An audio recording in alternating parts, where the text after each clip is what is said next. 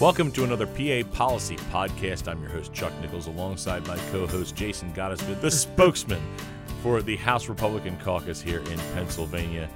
Jason, we have reached 100 days of session here. We're at the 100 day mark, and we're looking back at what have we gotten done so far, what are we trying to achieve, and how far have we gotten at our goals? Well, our, our list of accomplishments are, are many, thankfully, and, and you know I think it's no secret to anybody who's been uh, paying attention over the last uh, several months and, and the last hundred days here that um, you know our main um, buckets in which we wish to to count our accomplishments include you know economic recovery, uh, protecting families, and providing government reform for, for the taxpayers. So, um, you know, that's where we are. That's what we want to do. Those are the main things that our members have come to us and said that they've heard from their constituents, businesses, uh, stakeholders, things that uh, they want to have accomplished to make Pennsylvania better. Because, frankly, everybody knows it's been a tough year plus. Uh, those are the things that people find we need broadly in order to uh, move away from uh, unilateral government shutdowns. Uh, you know the the anxiety and family issues that have come with you know schooling at home. Uh, you know lost employment.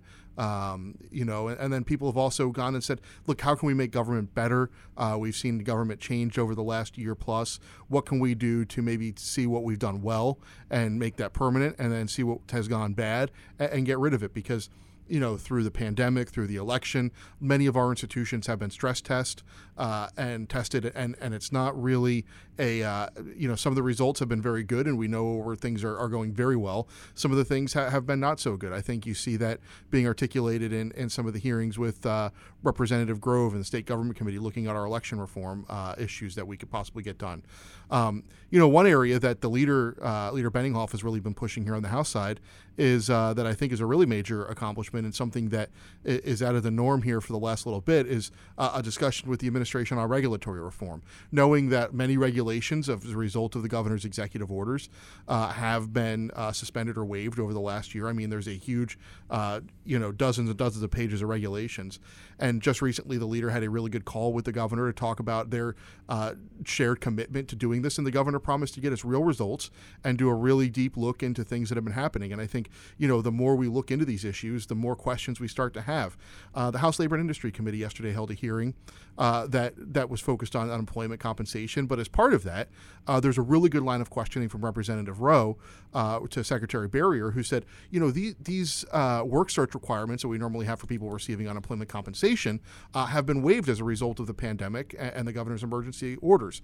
But one of the things that we're seeing on on the ground is that now as businesses open up and demand increases, there there is no one who wants to nobody work. who wants to go back to work and nobody who's looking for jobs. I mean, we've made it very comfortable, and the federal government has made it very comfortable for people to be uh, unemployed, and and without these work search requirements, people have no incentive to go back to look for work.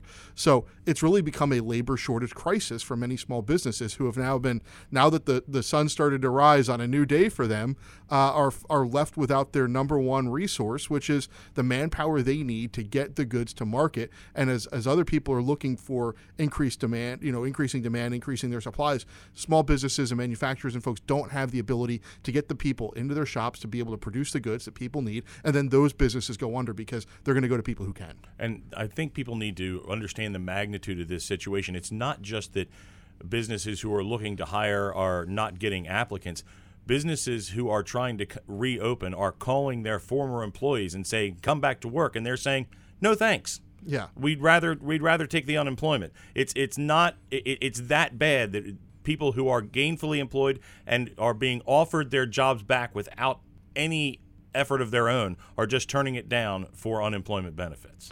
Well, then you go back to the larger systemic problem of picking winners and losers over the pandemic. And, you know, when you have uh, Target and Walmart and Sheetz being able to stay open, but mom and pop restaurants and small businesses and, and small retailers not being able to do that, uh, of course, Walmart and Target and Sheetz are going to be able to offer $15 minimum wage. Uh, but small business retailers that have been shut down or were shut down and didn't have any revenue and restaurants that, uh, you know, pay workers, um, you know, the minimum wage and, and stuff like that, especially for, for, you know, teenagers and summer jobs jobs and stuff like that now have to compete with these other places that are paying a much higher wage. And frankly, at this point, um, you know, even if people were to re-enter the workforce, uh, we have suddenly made it unattractive for them to go to these smaller retailers and mom and pop businesses and restaurants, uh, and because they can't afford those higher wages, whether it's a government mandate or whether it's just as a result to try to keep up with these other uh, uh bigger corporations. So there's a larger problem here, and it's I think part of the larger picture we need to take coming out of this pandemic. But this is about accomplishments and things that we've done. And there is a lot of good news here. I mean we are really getting a lot of vaccinations done. We are uh, things are now opening up. What what have we achieved on the front of moving the economy forward and getting people back to life? Well, I think one of the biggest things that we've done recently is we've we're, we're listening to uh, workers and families and businesses, and and we've heard the number one ask from our small businesses to help them reopen is try to get some sort of limited liability protection. So we passed a bill last week from from Representative Torren Ecker. The House passed that bill uh, to do that. He's he's committed to try to get a bill done. Uh, he wants to get something into law. He just doesn't want to get a piece of legislation passed because this will really be something that helps our businesses and can get uh, you know uh, these small businesses back open without fear of frivolous litigation. Um, you know, you go back and you talk about some of the other economic recovery things that we've done. Um, you know, getting vaccines in people's arms and getting people healthy is a number one way in which we can reopen this economy and get things done. Uh, folks need to remember that our state was near the bottom of the barrel in, in rolling this out, and we've really done a good job of turning this around and, and, and making it look – uh, very available to almost everyone here now. Yeah, and I think there's a direct correlation between the number of vaccines and our vaccine efficiency. Uh, uh, success. And when Governor Wolf finally decided, hey, working with Republicans in the legislature, probably not such a bad idea now. Um, so when you bring in new ideas and fresh ideas and people that really know what they're talking about, uh, that can sort of break down the institutional barriers that exist within uh, a, an administration that is sort of self-serving uh, and and only listens to its own internal echo chamber, uh, then you're able to actually move the ball forward. Um, I, I, think another thing that we've really moved the ball forward on is, is trying to get accountability uh, from this administration. Again, on economic recovery, uh, we have these constitutional amendments that we got on the ballot uh, for the May primary that will once and for all, if approved, uh, make sure that the General Assembly has some sort of a say in emergency declarations uh, and and can make sure that people's rights, people's business, people's lives and livelihoods are protected because their voices, as expressed through the General Assembly, are being listened to. Um, I, I, think you can go back and look at just some of the things that have been initiated uh, from the leadership level, like nursing home investigations, trying to get answers on what exactly happened, why more than half of our, um, you know, our, our, our older population uh, accounts for more, why, why our older population deaths account for more than half the deaths in, in Pennsylvania in total. So I think that's that's that's really good. You look at some of the government reform things that we've done, transparency uh, trying to, to make government better in terms of um, you know how it interacts again with these regulatory issues. That's a major accomplishment in trying and pushing the Wolf administration to uh, look deeper into some of these things. So um, I, I, would say over the next couple weeks we have a lot more economic recovery. We have a lot more good government transparency related things that'll be on the agenda.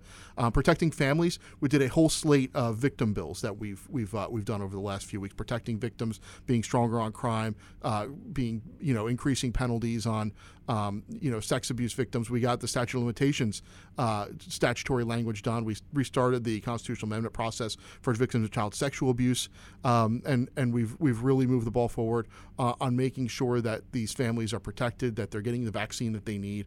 Uh, we passed the Tim O'Neal's National Guard bill to get them involved in the vaccine uh, infrastructure deployment um, and, and, help with that too. So you know, look, there's a lot of things that have been ongoing, a lot of things that we've really set the seeds for now that will be uh, you know growing up here in the next several weeks and months as we look towards uh, you know getting through the rest of 2021. So we've we've done a lot of good work already. We've accomplished a lot, uh, but we're going to be moving forward uh, and continuing to work on, on fulfilling these three things: uh, economic recovery, protecting families, and government reform. Because that's what people of Pennsylvania want. That's what they keep asking us for, and that's what we're going to continue to deliver on. And it's a good thing that we've gotten so much done here in, in the beginning of session as as the budget rolls up on us here in the next couple of months, it's going to take more and more of the House's time.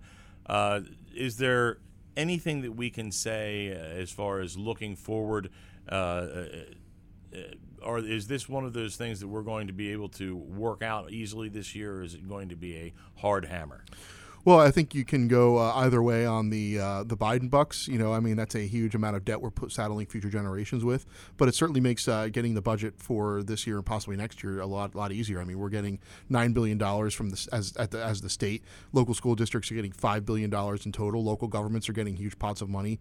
So, um, you know, while you can argue about the the benefits and the merits of of uh, of, of Biden bucks, uh, certainly from a practical standpoint, getting a budget done makes things a little bit easier. I think there's still some uh, gnashing of teeth over exactly what to do with that money and how that relates to the state budget. But um, you know, I think using them, not using it for recurring revenue sources, for instance, that's going to be a non-starter with us. But I think with the large availability of this money, um, as we still wait for Treasury guidance on exactly what to do, um, you know, is, is going to be beneficial to getting that process wrapped up on time. I wouldn't say it's going to be easy. Wouldn't wouldn't say it's going to be quick, but it, it shouldn't be as painful as it has been in uh, some of the other years with Tom Wolf.